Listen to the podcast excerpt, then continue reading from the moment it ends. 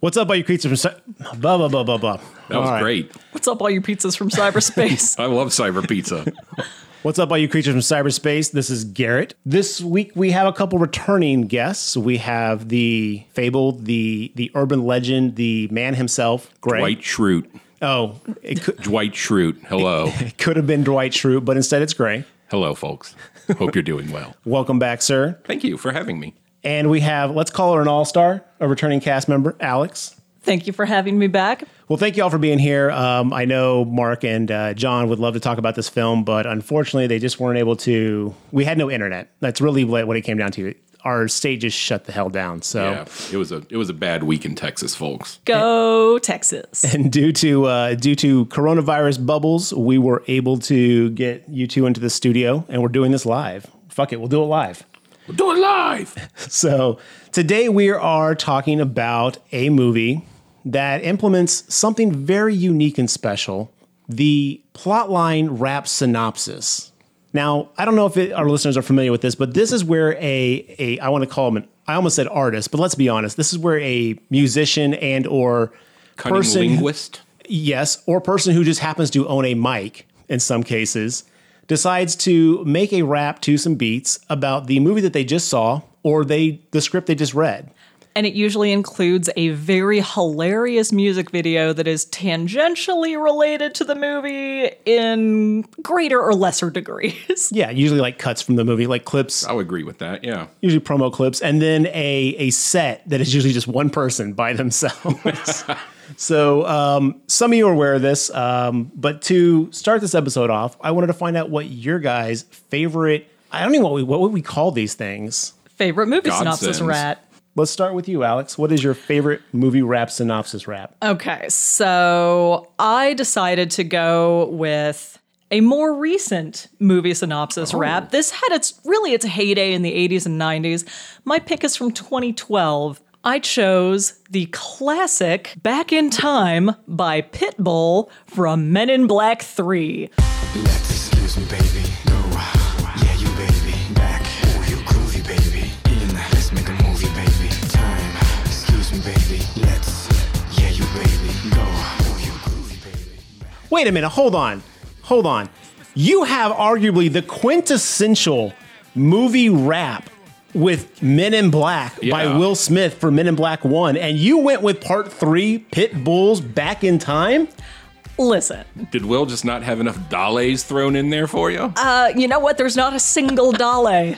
that can't be Pitbull. Basically, it's Love is Strange by Mickey and Sylvia with a sweet dance beat and Pitbull talking about time travel.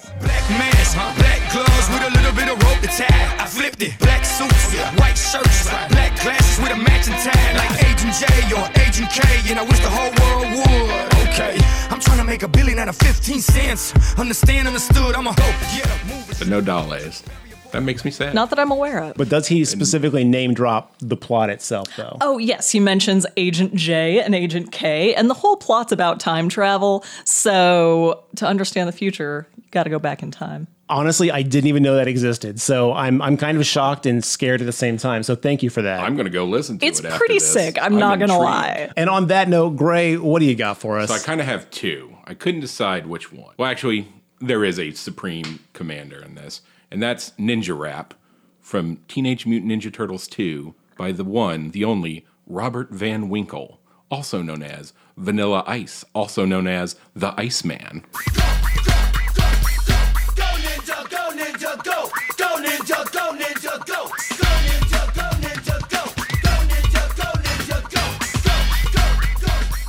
Iceman cometh. Did he pop any Ronies while singing this Uh, song? yes, many okay. Ronies. All right. Many ronies were popped that day, I can tell you. And then the second one would be Deep Cover by Dr. Dre, if you want to go the serious angle. And what movie was that from? Deep Cover. I don't even know what movie that is. Really? Nor do No. I. Uh, I think you guys would like that. oh man, I feel like such a rube right now. Yeah, deep cover on the incognito tip. Killing motherfuckers if I have to. Filling gaps too. Let your niggas know I'm coming at you. I guess that's part of the game. But I feel for the nigga who think he just gonna come and change things with the swiftness. So get it right with the quickness. It was one of the earlier Snoop Dogg, Dr. Dre collaborations. Hmm. Okay. All right. Oh, wait, is that the one that they mentioned in Straight Outta Compton that they're recording? Yeah, yeah, yeah. Okay, Yeah. all right. Yeah, he has a song that he's like, like, "Aren't you recording?" He's like, "For a movie, dog," and it's like, "Oh, I guess that's the." There we go. That would be it. all right. Well, I knew a little something, even though it had no context whatsoever. Well, But- tell us about your pick. Please. Well, I, I want to take a moment to, to, to, to delve into Ninja Rap because that was a very unique take on the rap synopsis because that actually happened in the movie itself. The movie mm-hmm. wasn't even over.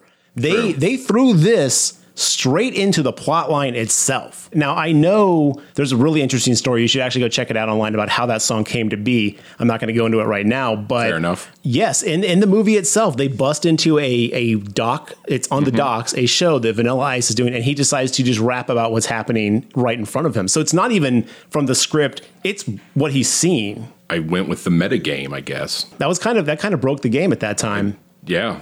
I mean, it's a great song. If you haven't heard it, well, you're missing out on life. Well, it's almost like they took because in, in Ninja Turtles one, Teenage Mutant Ninja Turtles, at the end they had Turtle Power. That's right. Which Yep. during the credits is where a person raps about the entire movie we just watched, Mm-hmm.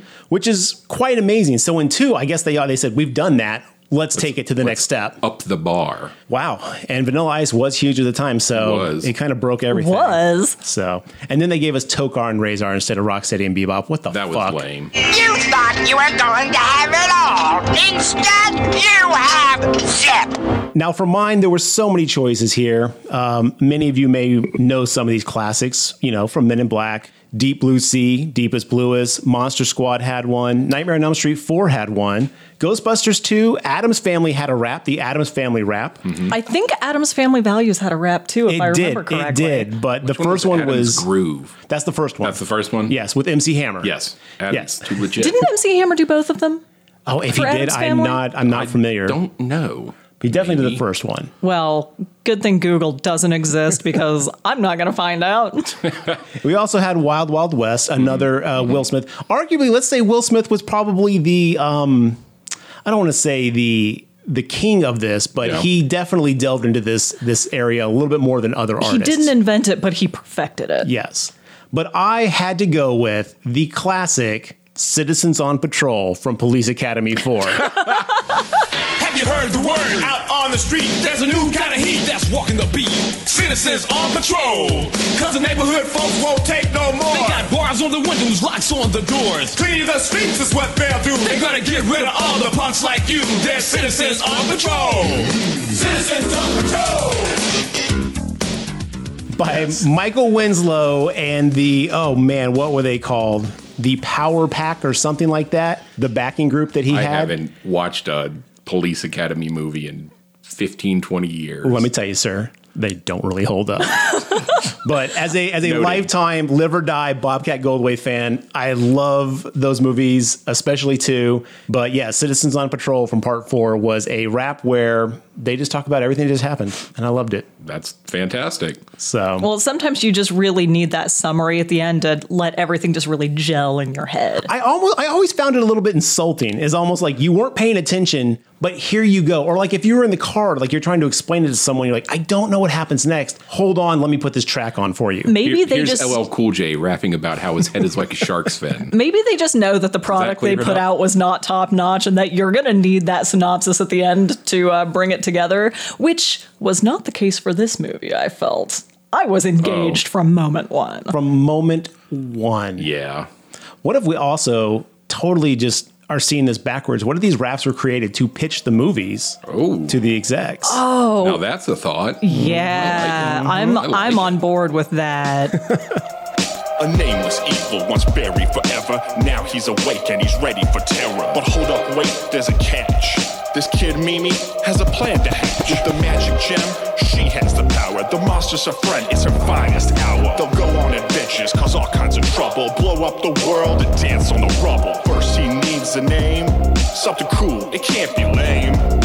That's when it struck her so cool and so mean. The monster would be named PG.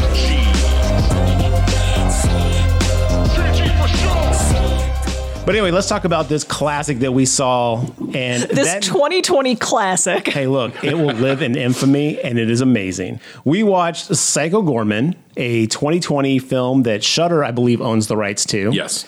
Um, I bought this on blind faith from uh, iTunes. As did I. Okay, and I hadn't even I hadn't seen it. I hadn't heard about Shudder owning it, and then I was like, "Yo, I'm I'm in." But yeah, I uh, believe this was meant to premiere at South by Southwest last year, but obviously that was canceled due to the pandemic. So um, wait, there's a pandemic. I I just man, found out about know? this, you guys. Wear your mask, people. Wow. Yeah, so we watched Psycho Goreman. Uh, let me tell you a little bit about this film. Um, and again, apologize to all our listeners. I'm not as good at all this as Mark is. He he just does such a great job, but I'm going to stumble through this. You both so. do fantastic. Oh, Just thank you, sir. Thank you. But Mark, if you're out there, I love you. Come back, buddy. Uh, this was directed by Steven Kostanski. I hope I'm saying that right. As we all know, I'm terrible with names, so I'm going to butcher these through.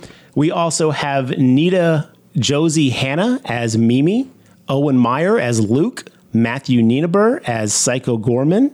We also have Steve Vlahos as Psycho Goreman. I don't know who did what. I don't I think Steve did the voice. Okay, okay. Adam Brooks as Greg, the dad. Alexis Kara Hancey as Susan. Kristen MacCulloch as Pandora. And we had another person as Pandora. I guess they did do voiceovers, so um, quite a few people in this. Um, there was also a little secret character that, Alix, would you like to tell us who was also in this as a voice? Uh, yes, my ultimate podcast crush, other than, you know, the whole cast of the Grave Talk, obviously. Um, Stuart Wellington from the Flophouse podcast as Tube Man. I believe he says one word. One, maybe two. yeah. Which one was Tube Man? He was the brain that was with the eyes that was at the council. Oh, okay, okay. I did not know that was supposed to be a tube. I thought that was like more of a jar. But I, I didn't know what his name was. I feel love like that character. Jarman would have been more accurate, but yeah, Stuart Wellington is Tube Man. Yeah. So as we mentioned, this came out in 2020. This is rated something. Um, I would imagine it's probably, well, you know what? I was going to say R because it's kind of I gross. don't think it is rated. uh, yeah, it's not rated. Uh, according to IMDb, this movie is not rated, which is interesting because the title is PG Psycho Goreman. And I would have loved if this film somehow found a way to be PG, but let's be honest, with the gore effects, it's not happening. Yeah, maybe maybe PG thirteen because uh, I figured, if anything, a hard R. Like some of those mid point Hellraiser movies could be an R, this could have R. I just the reason I I think the language was pretty mild in this movie, Yeah. and that often will tip something into our territory. Yeah, but they, they they did take make a choice of a lot of times instead of saying the word fuck, they'd say frig. Frig. Yeah, And, it's like, I feel like that's almost a plot point. became, yeah, it became a running gag, which was which was fantastic, and we'll get into that, I'm sure. But um, yeah, I think the language and the the overall lightheartedness of the of the scenes kind of throws you for a bit of a loop because when the the actual gore happens, it's pretty like trauma level gory, but it almost feels lighter in a sense. Yeah, because I I tend to I don't know, get a little squeamish about extreme gore, but nothing in this movie caused me to look away from the screen because even though it's really gross, it's unrealistic monster gross. It wasn't extreme gore like like with a do rag wearing The drinking a Red Bull. movies or stuff like that. Yeah, it wasn't Al Gore rapping. Oh Ooh. wow! Extreme gore. I would love if Al Gore did a rap at the end of this to tell us about the plot line. And some plugs for, you know, environmental consciousness. Yes. That too. Classic. Classic gore. Yeah. So again, we bought this both off Blind Fate. Uh, Alix, I don't know if you had seen this before we talked about doing this for the podcast. Had you? Uh, no, I saw it for the first time yesterday, but it had been on my watch list for a while. I had heard about it when it was the kind of talk of South by Southwest, and then everything that happened happened, and then it finally got released digitally, and I just snagged it that day, but I didn't watch it till this morning actually. this was definitely one that I just I just saw the trailer and I was like, I, I have to know more. And I, I really let's just get this out of the way. I recommend this film 100%. I would actually show a, a early teenager this movie. Agreed. I think the bar has been raised for any sort of horror comedy for me. Oh, absolutely. Tucker and Dale, great movie. It's no Psycho Gore, man. I had such a fun time watching this movie and I don't know, it just hits on so many fun little horror tropes like not not just our, you know, synopsis rep. We have a hat trying on montage. My god, people. We need to get into the montage eventually because honestly, like I have a note that's like it says montage. That's it. This movie lives on forever in my top 10. Like it's just so it's balls to the wall crazy. But let's go ahead and jump into this real quick. So Psycho Goreman starts out with a couple different companies uh, popping on the screen. As always, when you see multiple company names, it's always kind of like a, a little bit of a scare, like, oh no. Horrifying. But I think we're seeing more of that happen again for indie films, and I think it's actually paying off quite well. I do too. I think do the too. I think the scare of that that used to happen back in the day, where like you couldn't get a movie funded. We're just now seeing more smaller studios fund, you know, via I guess jointly. I don't know the correct term.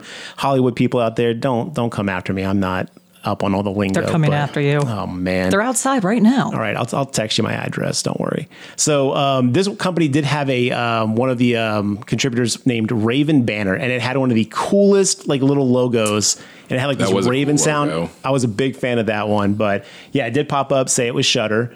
This starts with your classic text crawl describing the history of how there is a being of ultimate darkness, ultimate power, who is just bent on destroying the galaxy, Mm-hmm. and they come from the planet Gygax. Is it Gygax? Gygax. Yeah, Gygax, little D and D D&D. reference there. Okay, I was going to ask, is that a reference to Gary Gygax? It is. It has So, to be. Okay, classic.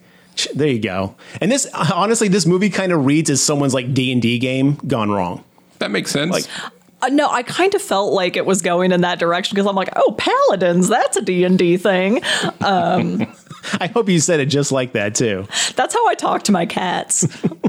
Who's the best cat in the United States? It's you, Champer Damper. It's you. So after we get the the text crawl describing kind of the history of this uh, this character, who later on through the movie we'll come to find a different perspective on that text crawl, which was, I thought was really nice. You know, like it's not like in Star Wars where it just tells you what's up and there's no contradiction to that. They set a narrative out, and then as you learn the as you understand and get to know the characters better, it kind of makes you rethink about that narrative they presented at the beginning. Which was a, a nice little like kind of pulled me back to the beginning of the film. A lot of times that doesn't happen, but uh, this one definitely did. Uh, the opening scene we start out in the backyard, right? Yes. in the backyard. We meet our our two uh, hu- main human characters, uh, Mimi, Mimi and Luke, and they are playing a game of Crazy Ball. Crazy ball. Which honestly, this totally reminds me of something me and my sister and my cousins would have played when we were children, where it's just like a bunch of crazy made up rules and kind of violent. And uh, I think the they decide that the loser gets buried alive. Yes, uh, our main character Mimi and her brother. It's her brother, right? Yes. Yeah. Okay, they have a weird relationship where you can tell they're like they kind of siblings, but then at the same time, like she treats him as if he lives at a different house. So I was like, She is terribly shitty to him throughout the entire. okay, let's just get this out of the way. She's a sociopath, right? She is. I don't know if she's a sociopath. I think she's just a She's- crazy little girl. She's knocking on the door. What are you talking about? She literally will put other people's like health in danger. She like has no feelings for anyone but herself. No concept of anyone other than her and her immediate needs. I think she is chaotic neutral to bring She D and D into this. She could be just a disturbed artist with that song she sings or makes up on the spot. Apparently, and later she does on the in- right thing in the end. Yeah, but we'll, Getting we'll- up to that point, yeah, we'll get to took there. Children are mostly self-interested. It takes a long time to learn empathy, um, and nothing has the chaotic energy of a little girl. Yes, tween girls are fucking insane. Let's just be honest with that. But um, so we'll get back to that. Actually, we'll loop back around that because a couple things happen in this movie, and I'm going to ask you if you still feel that she's not quite there yet. But uh, so yeah, they're playing crazy ball in the backyard, and uh, as Alix said, there's just batshit insane rules that they've all made up. I literally was trying to understand it, and Me and- too. And halfway through, I was like, I have to give up on this. okay, you hit somebody in the butt, you get five extra points. The switcheroo happens. I didn't understand the switcheroo. Oh, the switcheroo, end. yeah. If the balls collide in the air, the first person to punch their opponent gets all of their opponent's points plus one. Glad one of you monster boys understands. And that's not explained at, at this time. So we don't know how this happened. We just know that the balls collide in the air. She runs up, decks the hell out of her brother, and then makes him start digging a hole. And he digs a hole that is the size of like what, like a eight by like eight foot hole. He's starting to build a pool or It's- something. It's, absurd. It's a big hole, and you know, I was a hole digging child. I dug a lot of holes when I was a little kid. That's what happens when you grow up in rural Nevada on two acres with not that much to do. You dig holes. I can tell you that hole would have taken me two days to dig. Yeah, it was a massive hole that was done in about like an hour. But um, I see. I was going to ask that. My family would not let me dig in our yard. Like I was never allowed to Mine dig massive holes. I mean, and this was th- there's there's root systems that are cut when you look down in this hole. Like this would have definitely hit some kind of plumbing. They're in a suburb of some kind, so it was just a very. And that kind of goes to the the feel of this movie is shit happens in this, and you just can't question it. Yeah, it's everyone just rolls with all of the surreal aspects of their lives. It's they just kind of yeah, they they accept it and move on. So they're digging this hole, and in the bottom of the hole, they uh, Kyle, the brother, Luke. Luke. Damn it! so already I'm messing this up. That's okay. Psycho Goreman can't remember Luke's name either. That there you go. There you go. Bringing it back. It's all Way part of the segue. It's all part of the show, ladies and gentlemen. He he hits something and he thinks it's a coffin, and there's like this glowing red gem. And Mimi, being the winner of Crazy Ball, says that she's entitled to the treasure. Makes so sense. she jumps down there and I guess just pushes a couple buttons in a random order. She kind of eeny, Yeah. meeny, miny, mows it. Okay. That's exactly what my notes say. and uh, the gem pops out. So she's got herself a shiny new space gem. And they fill up that hole. They in do fill up that record hole. time. Oh yeah, because she, she says, what does she say? Like, don't let mom see this hole. But again, this hole is big enough to bury like a pile of bodies. Like, Yes. what were you expecting? Like, of course they're going to see this hole. I will say, as the experienced hole digger in this in this room, it's much faster to fill in a hole than it is to dig it. I'm not going to argue that point. That was still a big asshole. No, let's argue this Asshole. point. Oh boy, strap in, folks. It's going to be a long episode. um, so the mom comes out and is like, "Do you guys know what time it is?" They both immediately answer nine in unison, and she's like, "That's right, it's nine. It's time for bed." Just more to the point of this plot is just absurd. Like things just happen. And you're like, "Well, that's so fucking weird," and everyone plays it if it's completely normal. Uh, they go inside and go to bed, and as they're being tucked in, um, Kai, I mean, Luke. Luke asks uh, his parents, who are tucking him in, like, "Are monsters real?" And this is where we first get to meet the parents, where the mom is sitting on the edge of the bed, and then the dad walks up and goes, uh, yeah, humans are the real monsters. And uh, the mom's like, looks at the dad like, what the fuck, dude? and then like, she's like, don't worry about it. There's no such thing as monsters. It's fine. And then they leave the room. That was the moment that I was like, I'm really going to like this movie. Yeah. Just the interplay between the mom and dad and the kids. I was like, oh, this is going to be. Yeah, the dad Greg is a fan. He he's he's honestly my favorite character out this whole thing. He's just his uh, presence in every scene really adds this like sense of like what the hell could possibly happen here.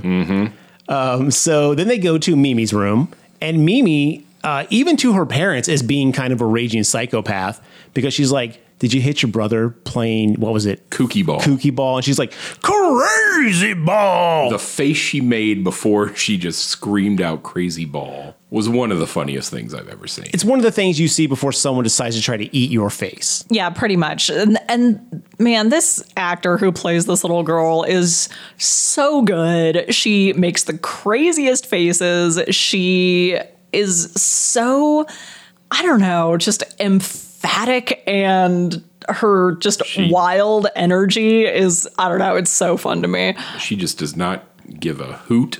She is herself and is not going to apologize for No anything. frigs given. Yeah, zero frigs. it's it's really interesting because like it's clear in every scene that we see the director's um, direction to the actors was like cool i like that make it bigger and the actors had to be like are you serious bigger and he's like bigger and they're like dude i'm already going he's like bigger like everyone like it's almost like bad acting that's how big they go with these things but it works so beautifully because they all balance each other out so It's they a perfect ham salad. Oh, gross. oh man Why would you describe such a joyous thing because they're so hammy. So, oh, oh, God. Yep, strapping. in. Um, so they go to Luke's bedroom, and that's where they find out that you know she she yells crazy ball at the parents, and she's like, "Dad, you know, if monsters are going to come get us. And then like the mom's like, what's with all these talk of monsters? And she's like, I don't know. Because they found that gem and they think it's like a monster's like coffin or something like that. And then she's like, well, dad, promise me one thing. If the monsters come to kill us, make sure they kill Luke first. And the dad, without missing a beat, goes, yeah, sure, okay.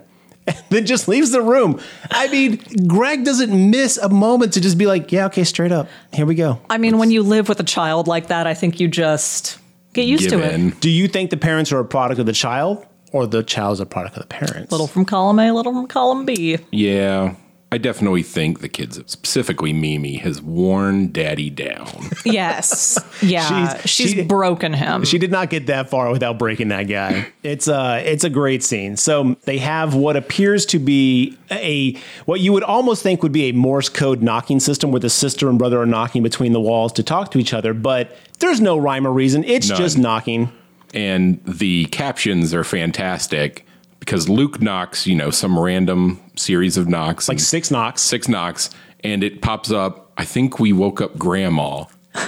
Because then Mimi knocks back and says, "No, Grandma's in hell."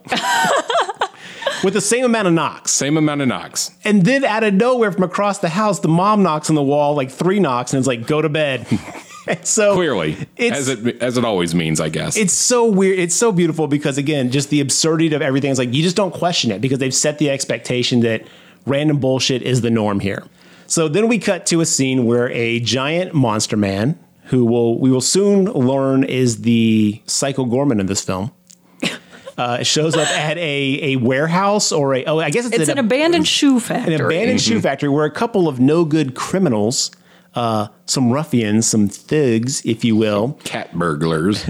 are discussing their haul, which is just a bunch of random shit, like a framed picture of an old lady, um, an old toaster, It was a good frame. and um, there, and the, the the guys look like they're decrepit old men who are just barely hanging on. So it's like, what a crack team of like cat burglars this is. They kind of look like the hobos from Dennis the Menace.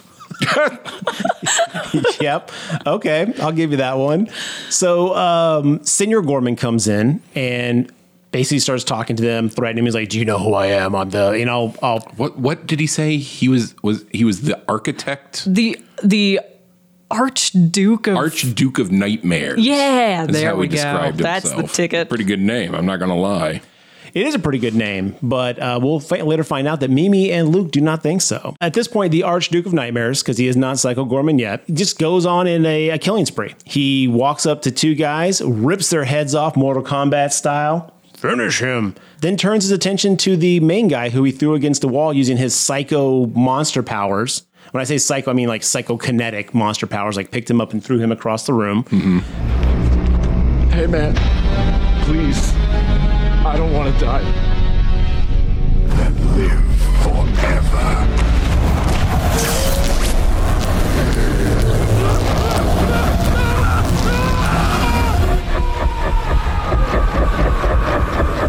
And that's the end of that, or so you would think. We wake up to the parents finding the hole. Yeah. They find the hole, has been dug open, even though remember they filled it up. The hole's been dug open. There's some giant claw marks, and this is a great another little inner like family moment where uh, they vote to see who's going to fill up the hole, and all the family votes to have Greg the dad do it, and then Greg the dad votes to have all of them do it, and then he loses and he hurts his hand, which is an excuse he uses to not do anything. To do anything. So the, Foreshadowing. So the mom ends up filling the hole. And the kids are going to go to school at this point. So as they're walking, they're talking. Luke is like, we should call the cops. And then Mimi is like, pull up your fucking big boy pants, you fucking pansy. Like, or I don't say fucking, but like you, you friggin' pansy. And uh, deal with it. We've got a gym and we don't know what's going on. So they have no idea what's going on with uh, the monster man yet. But she's just full on putting him in his place. And they're walking to school. And then they meet Alistair. Who I guess, buddy Alistair. Yes, who is then immediately sexually like objectified and just I don't know the, the proper term here, but I um, think you I think you hit the out of the park with sexually objectified. because Mimi goes, "What's up, beautiful? Why don't you do a little turnaround for us here?" And I'm like, "This girl's gonna get fucking Me Too cancel culture so fast as soon as she gets to high school." And she's like, "What? In elementary still?" Yeah, I, she's got to be. She's like nine. Yeah, she's got to be still in elementary. So I mean, again, do we still not think she's a sociopath at this point? Well, she's, first of all, sociopath is not a valid medical diagnosis. so no, I'm going to say she's not. okay. Do we not think that this girl is going to have severe problems that's probably going to land her in a foster home and or juvie? I'm going to say they should get this girl into therapy ASAP. But she sells it so well. Like she just full yeah. on is just like do a little turn from mama, and I'm just like, what the hell is going And on? And Alistair's like, no thanks. poor Alistair, Poor, man. poor Alistair. he just wants to hang with Luke, and she's just like, "Oh, I'm gonna get that." But uh, so he runs inside. She grabs Luke's homework, throws it across the the courtyard, just to be a dick, and then she runs on in. Yeah, I mean, again, she's a real bastard to Luke. Yeah, she surely is. She's clearly seen the Warriors though too, because she throws a "Can you dig it?" in there. Oh, see, when she said that, I was like, if she doesn't repeat it more emphatically and louder, I'm gonna be very upset. She didn't, but yes, I do think that was a nod to the Warriors. I do too. But um, I was just like, when she said, "Can you dig it?" and I was like, if she doesn't go, "Can you dig it?" I was like, oh, you got to be kidding me. You blew it. Capiche? They follow the tracks from the hole to the abandoned shoe factory, where they find uh, the soon to be named Psycho Goreman. They had walked in and seen the dismembered body. Yeah, they see the uh, they see the uh, the Mortal Kombat fatality Mm-hmm. guys in the abandoned shoe factory. And I believe Mimi at one point says, "No one's ever died in a shoe factory." Um, as a just kind of to put Luke's mind at ease. It is obviously wrong because two people are beheaded here. Psycho Goreman goes, "Ah, is that fear I smell?" And this guy gave off his his his vocal work gave off such a a pinhead vibe for me. But yeah, no, I'll agree. Yeah, that was very accurate. like his delivery was so like authoritative like uh like pinheads is. But he did have that whole like i am the flesh of a thousand nightmares. I will just you know so he had that like wonderful like over the top d&d monster thing combined with like that like raw like authoritarian of pinhead. I was like this is so cool. So shout out to whichever actor did the uh, the voiceover. He did an amazing job on that. Steve. was it steve Yeah. We're gonna I don't find remember what his last name was. We're gonna find out. Steve. Steve, the voice guy. Uh, so this is where uh, he's about to kill Luke. At that point, Mimi notices that her gem is glowing, and she says, "Stop!" And then that's where he goes, "Ah, that is the gem of Paraxis." She realizes she can control this guy with this gem, and so she- in typical Mimi fashion, she just becomes completely power, thir- you know, power like mad, and starts commanding him to do whatever she wants, making him do stupid shit. She called him Monster Mash at one point in time. Yeah, I nice. about lost it there. Nice little nod to the Monster Mash. We know what's up. We see you there, Psycho Goreman.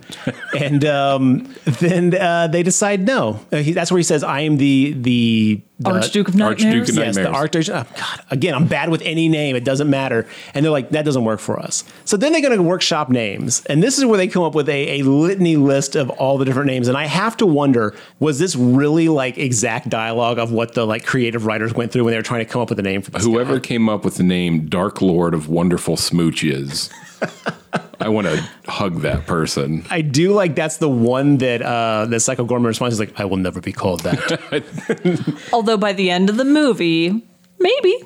Maybe because Maybe. you know there's a lot there's a lot of development with this character. So they settle on Psycho Goreman as Mimi kind of takes bits and pieces of what's been said, and uh, they decided to call him that or PG for short, as we will hear repeatedly throughout the movie. Uh, so at this point, she realizes she can control him. She tells him to sit down, shut up, and wait for them to come back tomorrow.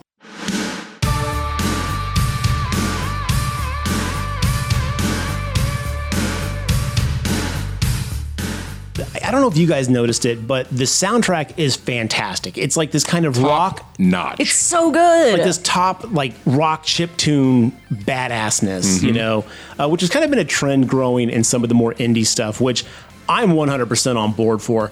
But did it feel a little loud to you at times? Like I felt like the soundtrack kind of was a little bit too loud during certain dialogue scenes.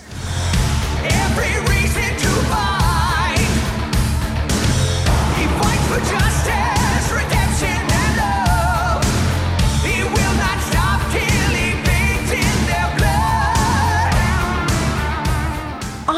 didn't that have that just me? experience. I didn't either.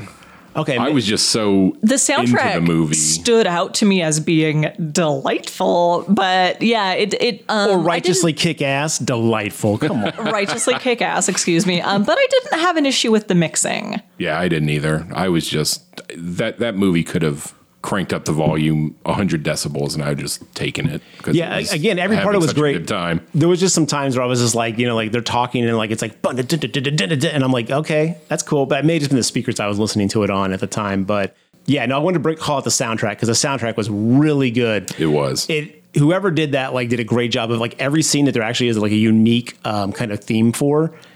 It totally encompasses like the mood of the moment. So, guy who did the soundtrack, fucking ruled, bro. We're not worthy! We're not worthy! We're not worthy! We're stuck! We suck! So council is sitting around this table in Gygax, and they know that Psycho Gorman, PG, is alive again, and they are very worried. So at this point, one of them, Pandora, who is a Templar, decides Who looks like a Power Rangers villain, but very cool. Yes, this whole movie gave me a very Power Rangers Rita Repulsa E vibe.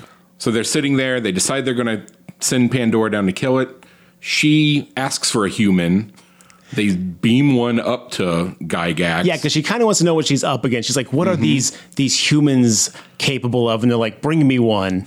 So one appears, and then they s- send out some sort of square rectangle that just cube envelops her. even. A cube, my word, and it just Squishes how would- her into a little meat cube. Yes, she is a human bouillon cube at this point. It's time. basically the grodiest bath bomb you've ever seen. Um, Yes. yeah, it takes the, this human woman, they put her in this like like energy cube prison, and then she like kind of like constricts it down to a tiny like hand size, like almost a um I a would cube say of it's- lamentation size square About about a cubic liter. For all of our leader listeners. So Uh, you know what? A quart, a quart and a liter are almost the same. there we go. All right, calm down. It's okay. We can use the metric system. We're cool. Listen, I understand both. All right. So, yes. Uh, and she does basically squish this person down to a meat cube, which she then smashes on the table. Man. pretty gross. And th- this council is made up of these people in very Troma esque style costumes, Mm-hmm. Uh, very witty. Some of them have very interesting personalities. Everyone is taken aback. In fact, like there's one character that like tries to put his hand over the eyes of another character, which is basically just like a brain with eyes in a jar. Um, I guess the Stuart Wellington Man. character. Stuart Wellington. Okay, Yeah. Tube Man. All right, we we see you, Stuart. He tries to put his hands over his eyes so he can't see how gross it is. Like I love the fact that this council of like massive elders is like grodied out by like this one person just crushing a human. Mm-hmm. And they're obviously just a bunch of high powered idiots because the one guy was very smugly like, well, these humans must just have superior intelligence because there's no way they could have broken that code otherwise to release the gem. And it was just random punches. It's like into if you some take the dad from dinosaurs and put 12 of them around a table. Wow. Okay, that's a reference. You do that one more time, and I'm gonna throw you across the room. Ah! That's about right. But yeah, imagine if their their costumes were disgusting and awesome at the same time. Yep. So the council elders or whatever are going to send Pandora down to kill Gorman because they imprisoned him, as you said, and then she realizes the mistake and they should have killed him. Bada bing, bada boom. They're going to send her down. She's going to take care of business, but she does take on the visual appearance She- of a yes. human. Yes, mm-hmm. well, I think the the human that they abducted, she has assumed her form. she after she smashed the cube, she like smeared the blood all over her face. Then the mask comes off, and it's that same lady. All right. That's the same thing that happens in Predator. No, just kidding. Um, so the next scene is the scene where uh, they they meet Alistair and they're like, "Yo, we want to go show you our friend." So, and again, she is just eye fucking this kid. I mean, poor Alistair just Yeah. cannot get a fair shake. The guy just has to be on edge twenty four seven around Mimi. I mean, It doesn't seem to bother him that much, though. I'm not defending Mimi here, but like he, I think he's just learned to deal with it like everyone else in her sphere has. Yes. So they're, they're, they're going to take everybody, poor Alistair, they're going to take poor Alistair to meet uh, Psycho Goreman, or PG for short. The shoe And, and. Luke is hauling a TV with him, and they are just Oh yeah, because they're going to take him some magazines and some TV because they're Yeah. like Psycho Goreman's got to be bored. So, which I thought more was like very Psycho Bore Man. Am I right? Heyo. I thought it was very nice of them to kind of think about his um, his well being. yeah, You know, so- It- they're nice kids. While a creepy psycho, Mimi is very considerate in her own way. Uh, they get there and they're like, "Hey, we want to meet, want you to meet Psycho Goreman, PG for short." And Alistair's like, "Hey, how's it going, dude?" And he's like, "I will destroy you. I will kill you." And Alistair's like, "Cool," which I appreciate how cool the kids are with all this kind of like death and destruction. I love some of the exchanges. I can't remember if it's in this scene or a later scene uh, where Mimi is just totally in control and totally shutting down Psycho Goreman. At one point, she's like, "Don't worry," and he's like, "Be worried." yeah, that's the, that's this scene because uh, My favorite part in this scene is when they hand him the magazines and probably one of the lines of the movie. A hundred percent. I think we all have this in our notes. oh yeah, Psycho Goreman is looking at it and sees an ad for you know your standard Jeans, Calvin Klein something. jeans ad. And somebody mentioned something about hunky boys, and Psy- PG says, "I do not care for hunky boys." Or do I? he does a double take, which I thought was going to be a whole beautiful plot line, but it does come back. it does pay come off. back. I I like that you know Psycho Goreman is if not gay, definitely bi curious. I thought it was just a one-off line thrown in there because I howled when he first did it, and I was like, "That's fantastic." I, I think once you've lo- lived for a millennia in pure darkness and torture and terror, at some point you're just like, fuck it. I'm past gender identity. Just, you know, Take like, what I can get. does daddy Whatever need a fuck? it. Daddy gonna fuck. That hunky boy was nothing to sneeze at. There you go. I mean, he was a, a, a very hole. hunky boy. Oh, Jesus. All right, someone had to say it. Brought to you by the Grave Talk. A hole's a hole. Um, oh, Mimi says, sorry we couldn't get you any porno. No, Which yeah, that's again, right, that's right. the nine year old girl's like, sorry we didn't bring you any porno with this TV. Like, it's it's all it's so absurd. It's charming in this movie because it just becomes the norm. But in reality, like if any kid said this, you'd be like, "What the fuck is wrong with you, little dude?" Why do you Um, know about these things? Exactly. So this is where we get the scene where Psycho Goreman is going to sit down and tell us his backstory. His people were enslaved by Pandora and the Templars. Um, who are these all powerful kind of religious type people? And they took over his planet. They enslaved all his people. And then he managed to uncover the gem of uh, Paraxis, which he put inside himself, which gave him like superhuman powers. And uh, he decided to destroy all the Templars on the planet. And he did. And then he decided his unquenchable thirst for darkness could not be satiated until he conquered all of the galaxy. And so he goes for it. Why not? And he also at this point introduces his like crew, right? Uh his Paladins of Obsidian. Yes, correct. Yes. Who will come back a little bit later on. Um, but yeah, so basically he had his his Destructo crew with him on his mission to destroy the galaxy. Hey, where's my running crew? You running crew. So yeah, he gives this beautiful story, which we actually get an awesome flashback on. There's a lot of miniatures, a lot of special effects. Uh, The, the special effects crew in this movie, the They're costumes and special so effects. good. Um, so he tells this story, and then Mimi, uh, being a, a considerate, polite child as she is, goes, "This story bores me. Fuck it, we're out of here." And um, they leave, and they leave the TV, and then uh, Psycho Goreman. He's like, energy is running through this device. And then he somehow uses it to contact his crew. Paladins. and he makes the TV bleed as he does it. Like Oh, he's yeah, holding yeah, the TV and it just starts bleeding, and he's like, "Like come for me, I'm alive." And then the TV responds in this like alien language, and at the bottom it translates to like, "Ah, we see you, we're coming We'll- we'll for be you." there. And Hang he's tight. like, "These kids, these these meat children, Brainless meat children. these brainless meat children have the gym. Get it from them by any means necessary. Kill them if you have to." And they're like, "Yeah, we're on it. No problem, bro." And then, bam. That's when we cut back to the home scene where Alistair's going to have dinner with them, the family, uh, Greg, Susan, Luke, and Mimi. I got all the names right That there. you did. Good job. Yeah. And uh, we find out that uh, Greg was not able to fill in the hole, but he was able to make dinner for the family because he's a caring, nice husband. Great dad. Except that he makes dinner by microwaving chicken. You blew it. Capiche? It seemed like he put a whole raw chicken in the microwave and just Mm-hmm. microwaved it until it was cooked. That's the most disgusting Yummy. sounding thing ever. Can you imagine what that house must have smelled like? Like Psycho Goreman, probably. Later, right? That's an improvement. The gooch. The old, the old Gooch microwave. Um, so I used to dance under that name. Hey yo. Luke and uh, Alistair want to go play video games, and Mimi's like, "No, you don't want to go do that. Video games are for nerds. Don't you want to go outside and throw basketballs at uh, Luke?" And he's like, "No, I'm okay." Yeah, I mean, nine I just year old want to play Gray some would have been vids. Yeah, boys just want to be boys. They want to go wanna- play some video games, Yeah. just hang out. Play my Nintendo. you know, do some my dude Atari. stuff.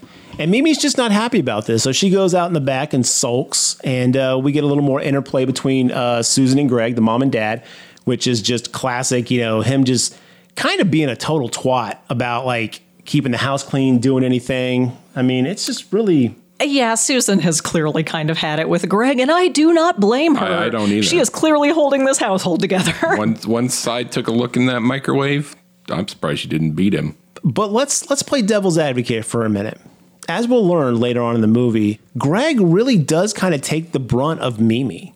Like without Greg, would Mimi and Susan been able to continue? Like without that Greg variable, would there have been bigger issues Or at play? is Greg enabling Mimi because of his therapy avoidance? Because later he mentions that now he's ready to go to therapy. Maybe he's keeping her out of therapy too. that's that's possible. Yeah, I mean that's deep. Man, there's so much going on with this family that we could delve into for hours, but let's just go ahead and stick with the I plot. just think Dad's a lazy this, bastard. this movie encourages you, encourages you to not ask too many questions, which uh, we are asking too many questions. Well, I appreciate this movie doesn't allow you the time to ask too many questions because by the time you go, wait a minute, that doesn't seem you're immediately thrust into the next thing. Like if you're not going to keep up, you're you're out. Yeah. Just just like Mimi, if you're not willing to keep pace with her, fucking deuces. on tight. Slag Yep. off, bro. Mimi out bat sulking, and she calls Psycho Goreman. She's like, hey, come play with me. She's like, I want you to make Alistair want to do what I want to do. And so she calls the boys outside, and this is where they have kind of a showdown where they're like, mm-hmm. Luke's like, What are you doing? You can't bring him here. This is not okay. And Mimi's like, Fucking tough. Deal with it. He's going to do what I want him to do. And then he's like, I want you to make Alistair want to do what I want to do.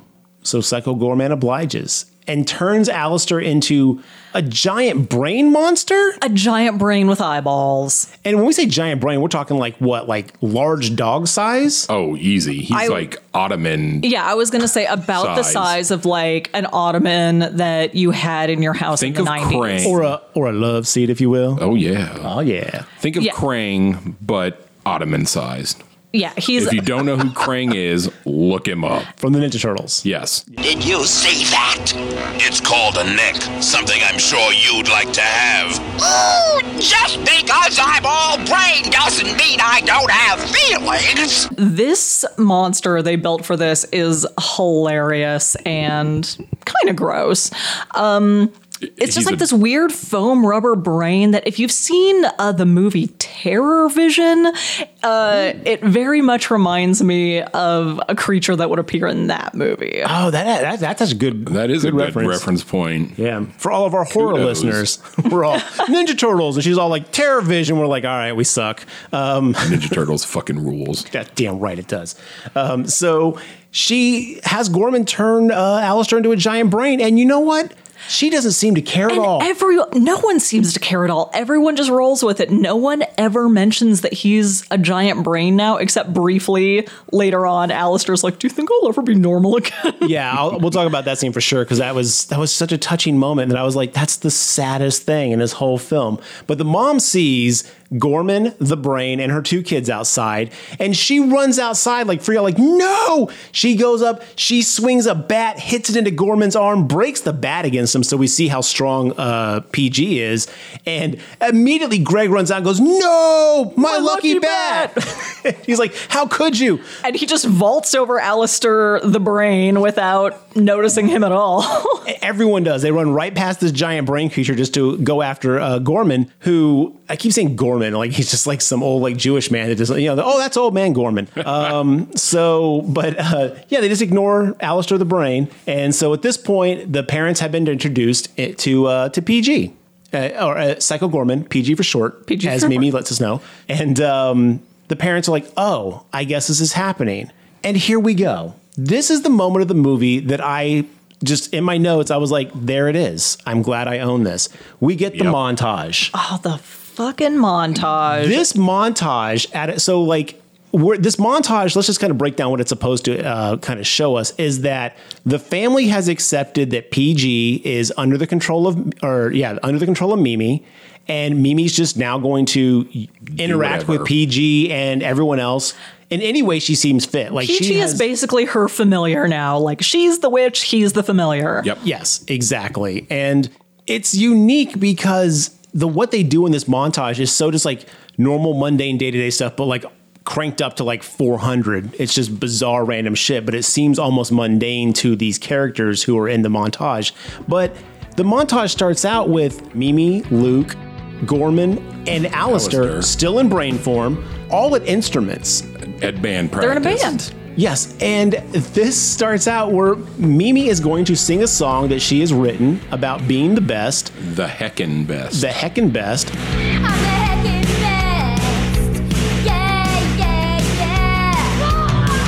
Frig all the rest. Yeah, yeah, yeah. Frig off. Frig off.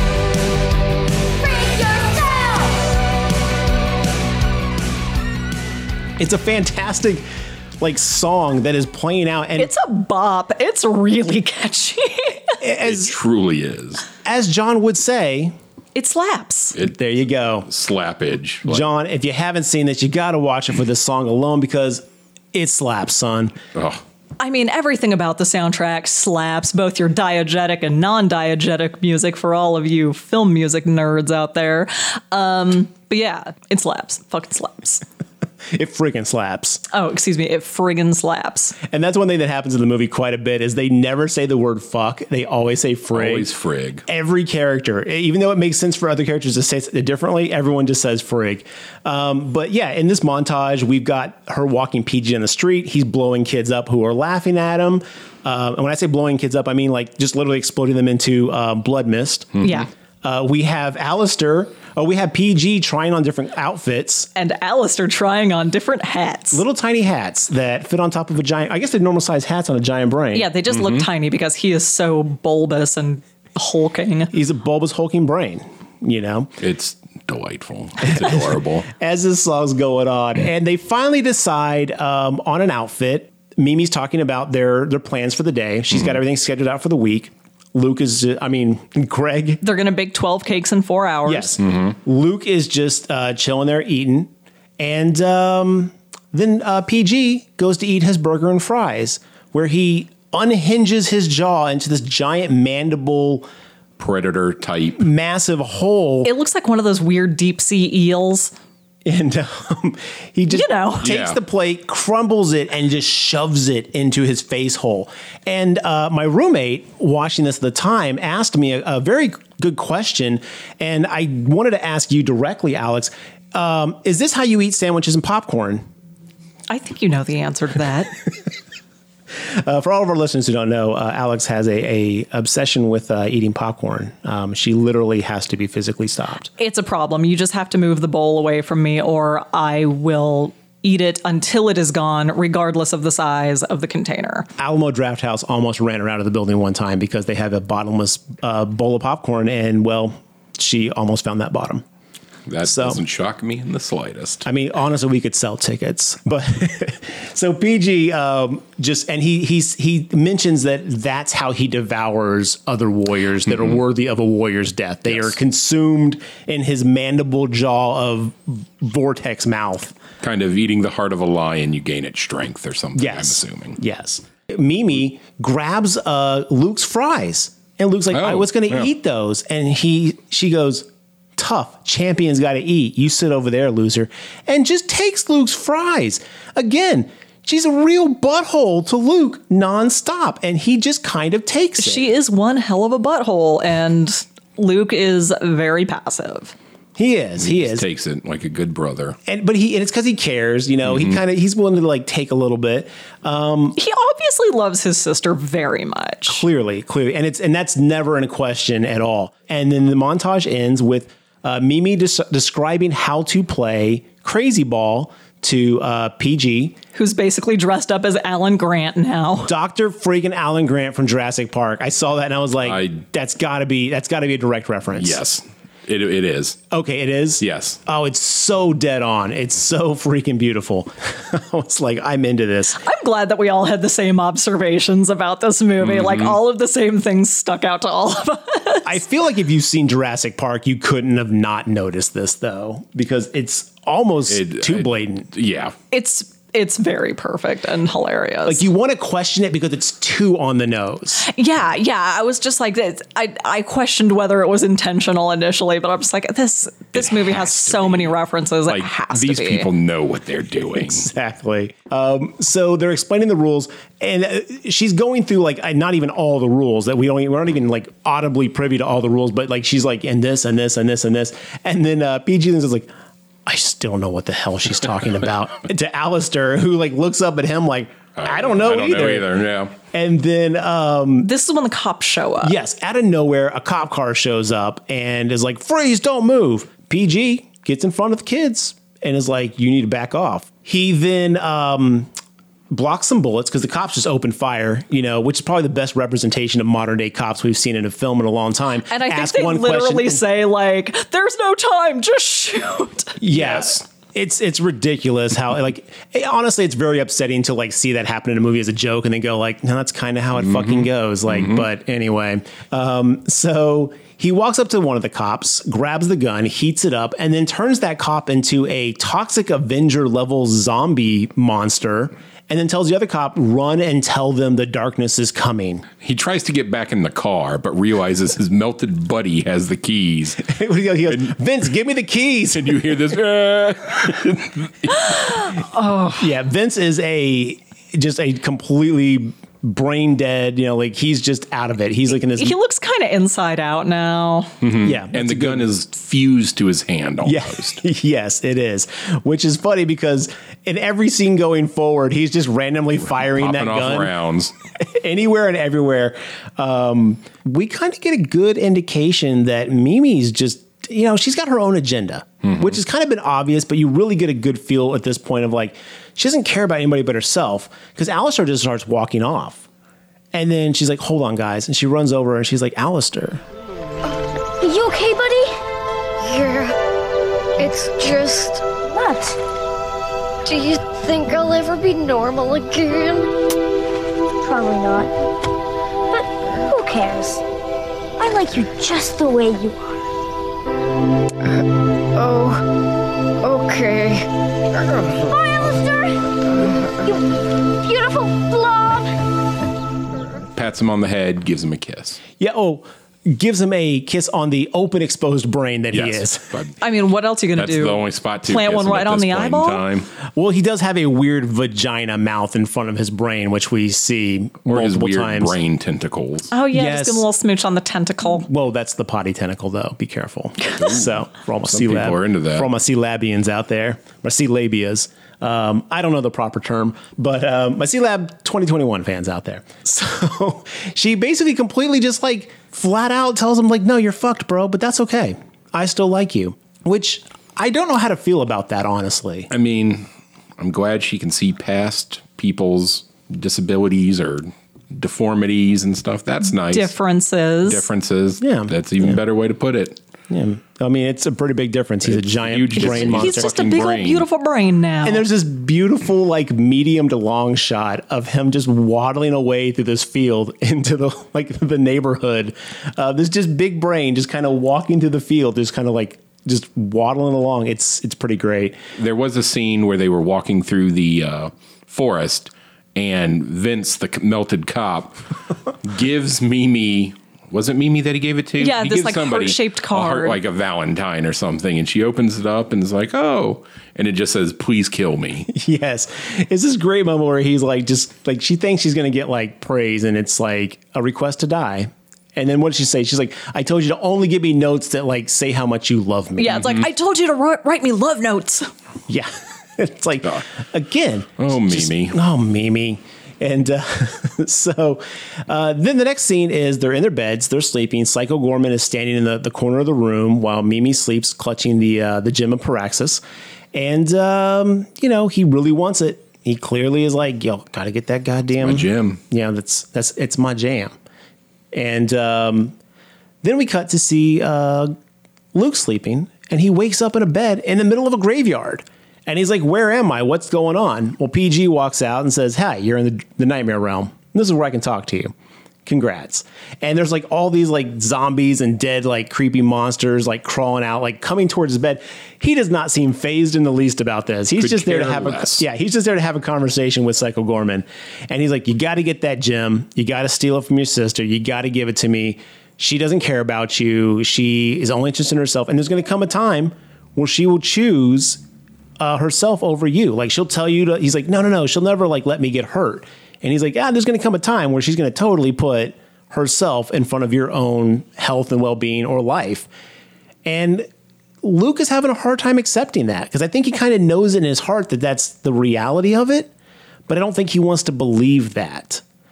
But He has that look on his face like he's come to realize that PG may have a point here. that seed's been planted and he can't ignore it at this point. So mm-hmm. everything that happens for the rest of the movie is kind of tainted a little bit with this knowledge that Luke kind of knows like Mimi may have gone too far. This may have been too much power to give to someone like her. What is this junk? I told you guys to write me love letters telling me how amazing I was. What a waste of beautiful card. We see everyone walking to the forest and they're just kind of hanging out and they're talking and doing their thing. There's a lot of forest walk and talks in this. yeah. It's And- a nice little town. Yeah, Yeah. we get a little, uh, you know, Vince, the cop, is behind them just firing off rounds randomly. And then uh, there's, you know, some dialogue. And Luke is like, maybe we should uh, give him the gym and let's let him get out of here. And Mimi's like, hell no. What the hell's wrong with you? You know, we, we really realize that Mimi's committed to this and there's no talking her out of this. So Luke's tried reason. That's no longer an option. And uh, PG kind of looks at him like, yeah, you know, kind of told you, bro. Like, you know what to do, man. Um, then we cut back to the Templar, uh, Pandora, who has arrived on Earth, and she walks into police station. Who the cop who got away is frantically telling The his cop who story, got away. frantically telling the story of what happened to Vince and everything like that. And she's like, "Tell me everything you know. I'm gonna find this guy." And so she does this weird thing. She puts his hand on his head and like makes his eyes glow and get, I guess, gets the knowledge telepathically. Yeah, I think she just I- sucks it out of his brain. Some osmosis As one does. So now we know Pandora knows where PG is and the hunt is on. But back in the forest, bada bing, bada boom, out of nowhere, a portal opens up and out of nowhere comes the Paladins I almost said the pharaohs. Obsidian. The paladins of Obsidian. Who are like a low rent Gwar knockoff. Or like Jim Henson char- Dark Crystal characters. It's, almost. It's almost if like Jim Henson's Creature Workshop fucked Gwar. Yeah. And they had a fucked up baby. And then that baby went into a workshop and made its own creepy puppets. Yeah, I think my, my personal favorite was just the one that was basically a giant bucket? bucket. of body parts walking around. With a face, and it had like little pistol tubes that shot out just blood. Just blood. From Which, the body parts inside of it. Honestly, anyone who knows me knows that my fondest wish is to have the really lame superpower of being able to shoot blood out of my eyes like a horny toad. I, I really identified with this particular monster. Yes. That, that's your superpower wish? Yes, if I could if I could have a useless superpower, that would be it. Okay, if it's a useless superpower. Yeah, if I could have a useful superpower, It'd still um, be that. it would be candy. I want candy. Bubblegum and taffy. Skip to the sweet shop with my sweetheart Sandy. Got my penny safe, so I'm a sugar daddy. I'm a Hugh Cronin, she my Jessica Candy. I want candy. Put it in a pile. So yeah, so his his uh his buddies show up and they're like, okay, so he's like, good, kill this girl and get the gem. And they're like, yeah, so this is the thing. We've been kind of um ruling Gygax, uh, the five of us, just taking turns. And, and we it's like the way it is. it's been really nice, man. Like we don't have to like kneel to you. We all share the power. We all get a turn. It's pretty dope.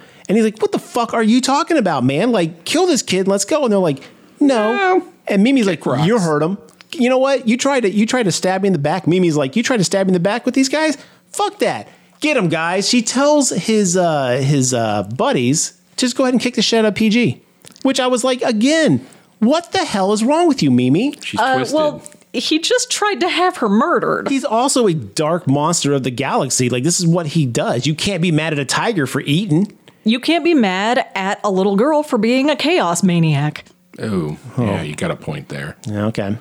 Beat on logic. All right. All right. Okay. So anyway, they all decide that they're going to um, beat up PG, who's still dressed like Dr. Alan Grant.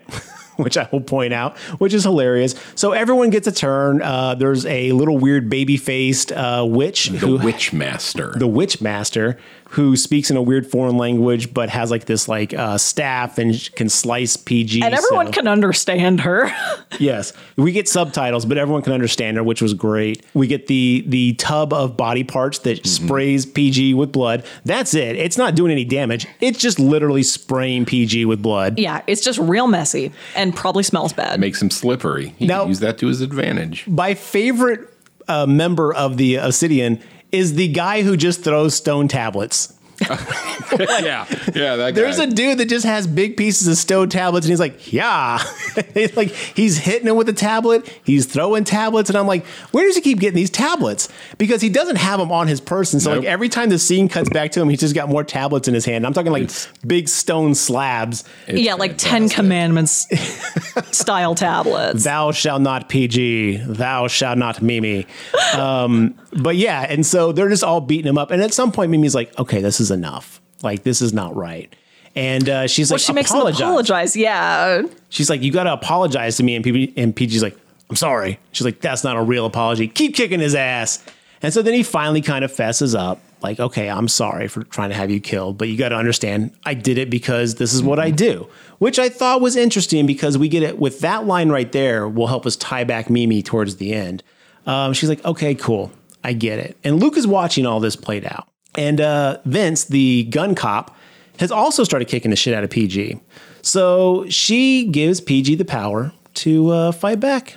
And he then goes on a massive. Rampage. Yeah, he just kills every one of the Obsidian and uh, the cop, too. He kills uh, Vince and stabs a couple uh, sticks through his eyes and he so melts into a puddle. got his wish. Yes, Vince is dead, which I'm sure he was thrilled about. But uh, all of them got killed. Uh, the Witchmaster's head gets decapitated and rolls off, and um, and later on is trying to inch its way down the road. Uh, that's great. Um, but as we're seeing here, they like, okay, get up, PG, and he's like, I can't. I've been cut by. They used my blood from this ancient thing, and they To curse their blades. Yes, and it can now hurt me. So he's bleeding out.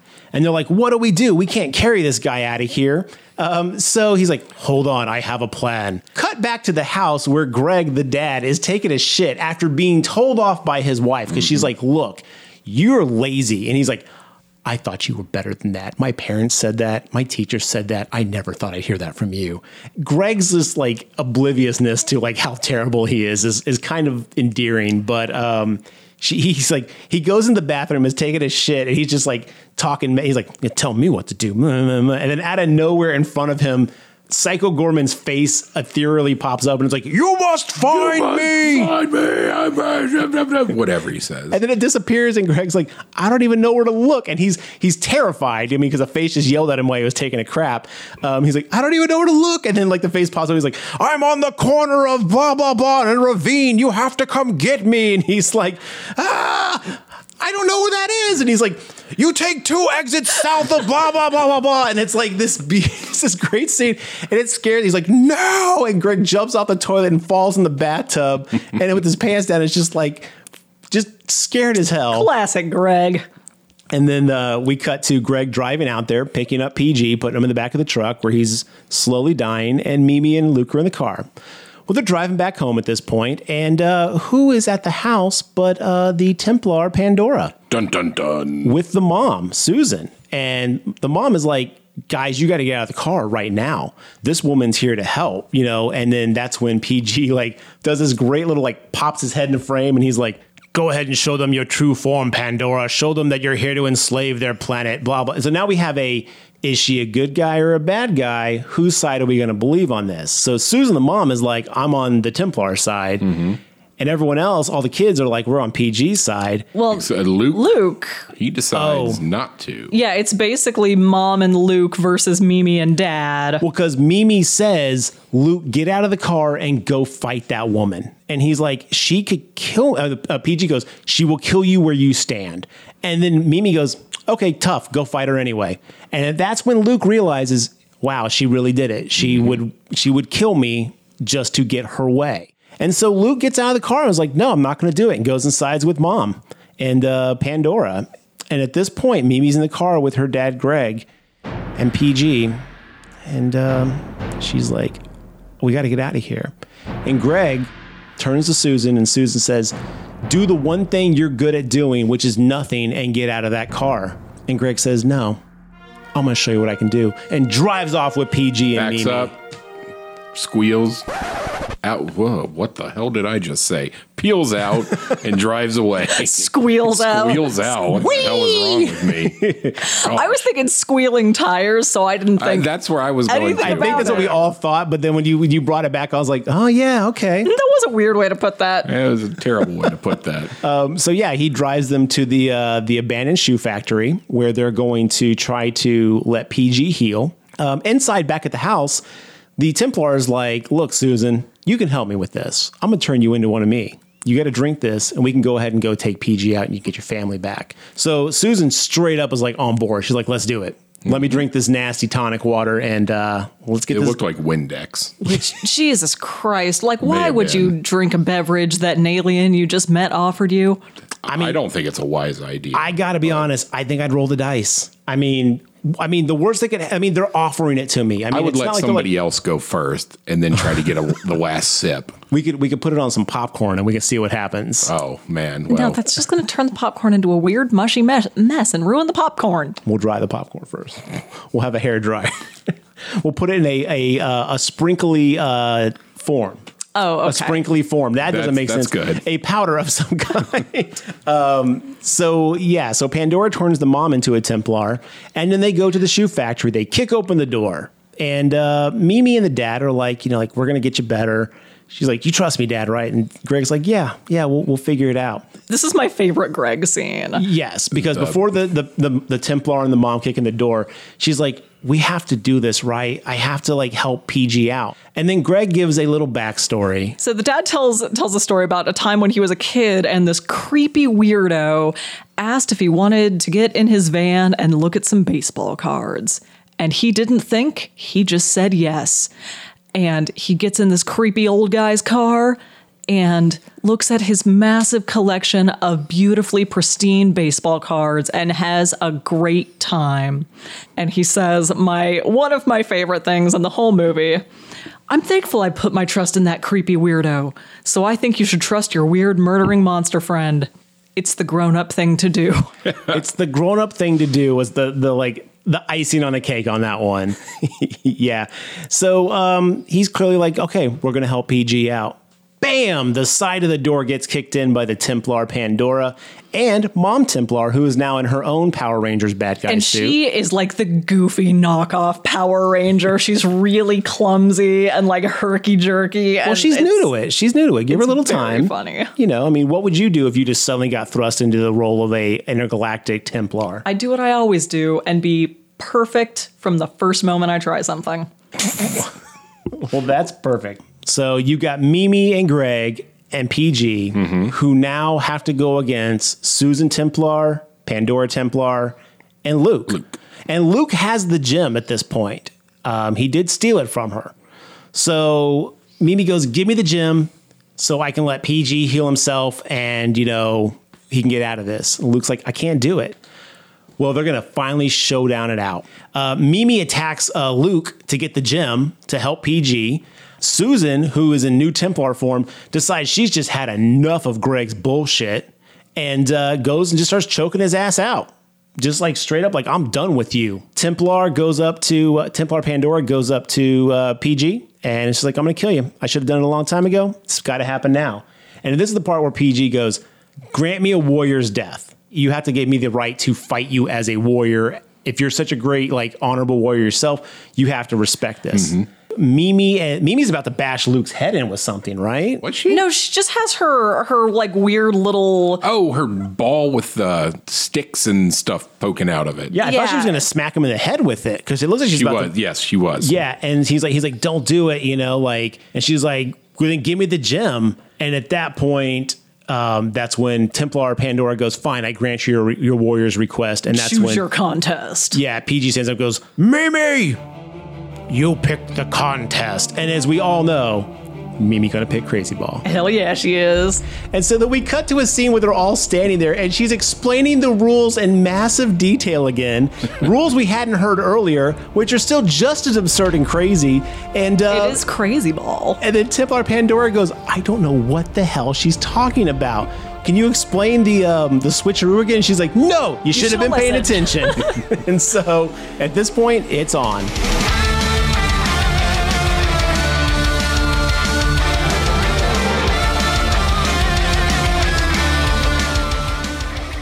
We're gonna play Crazy Ball, and so we get a balls to the wall action And the, scene. And real quick, the team names. Oh yes. Are Team Hero, composed of PG, Dad, and Mimi, and Team Suck, which is Luke, Mama Templar, and Pandora Templar. Yep. And let's point out that Mimi picked those names. She did. Yeah. The Team Suck did not decide they wanted to call themselves Team Suck. So uh, we get some great scenes of them doing crazy ball stuff. There's like people doing jumping jacks. There's spins. There's butt points. Templar gets hit in the butt.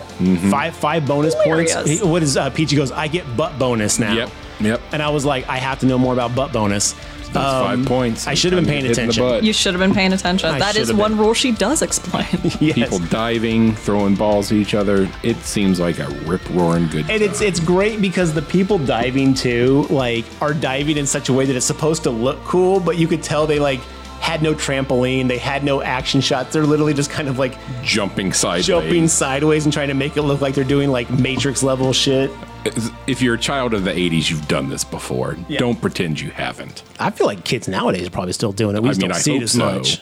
Yeah. I mean, I don't think I don't think we play crazy ball with kids enough nowadays. Honestly, This what it is is. true. we should bring it back. It It's all- builds character. They just Oh, want man. Fortnite. And Do you think we could contact the director and be like, "Can we start a crazy ball league here in our city?"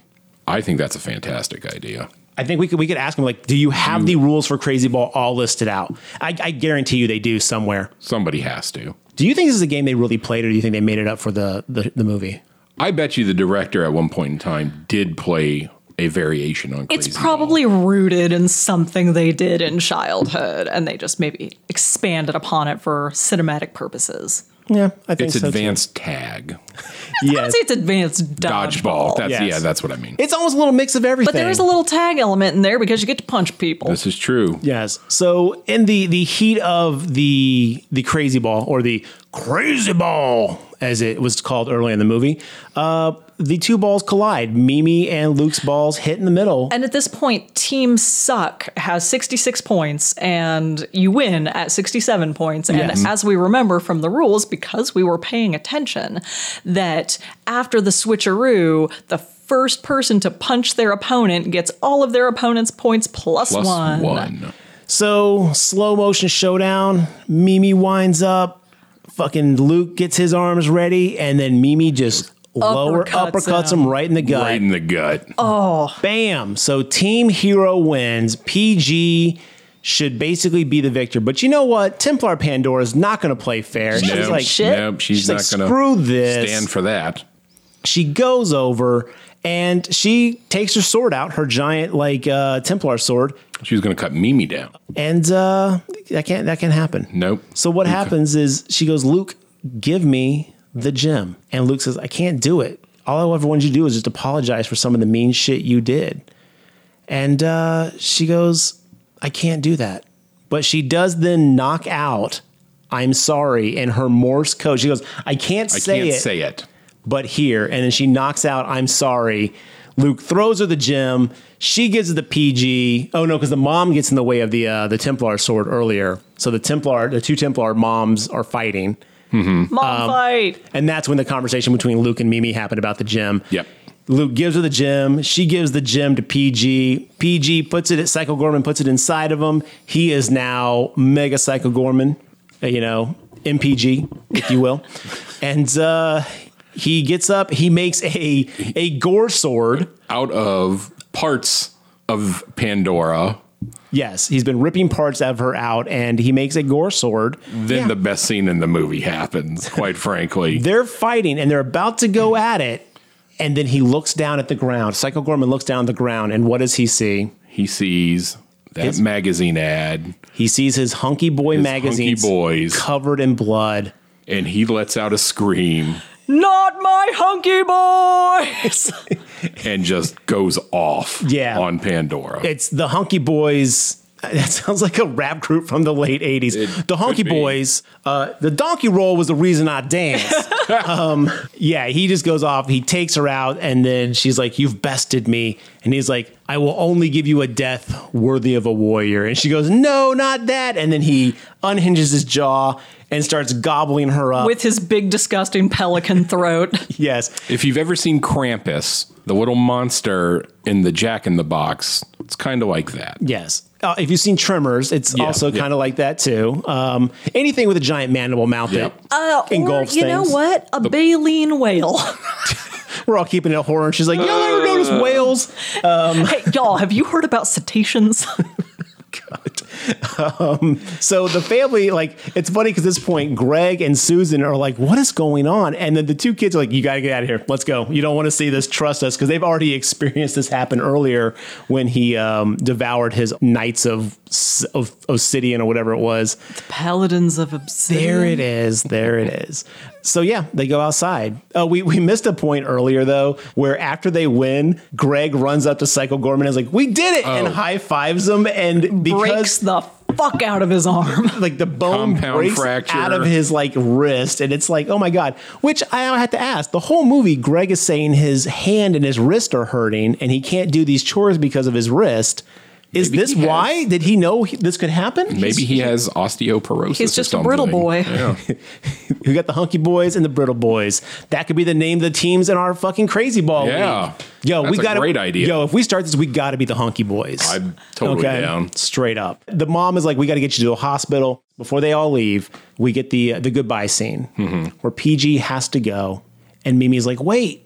You can't go. I think he turns to Mimi and goes, For the first time in centuries, I feel whole. Thanks to your family, I now know the true power comes from within. The power of love. What?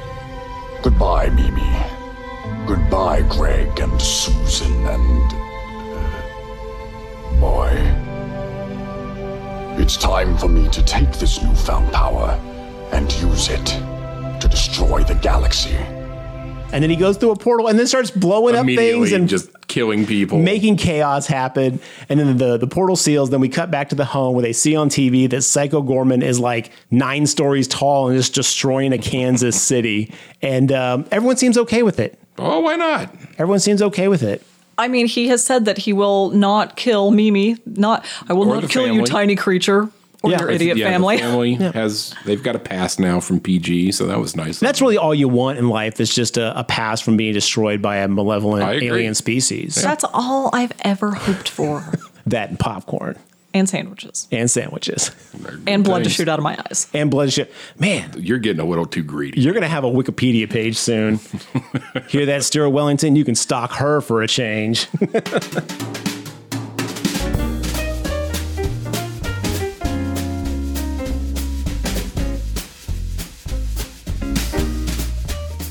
That's it. That's the end of the movie. The family seems pretty happy from what they're doing.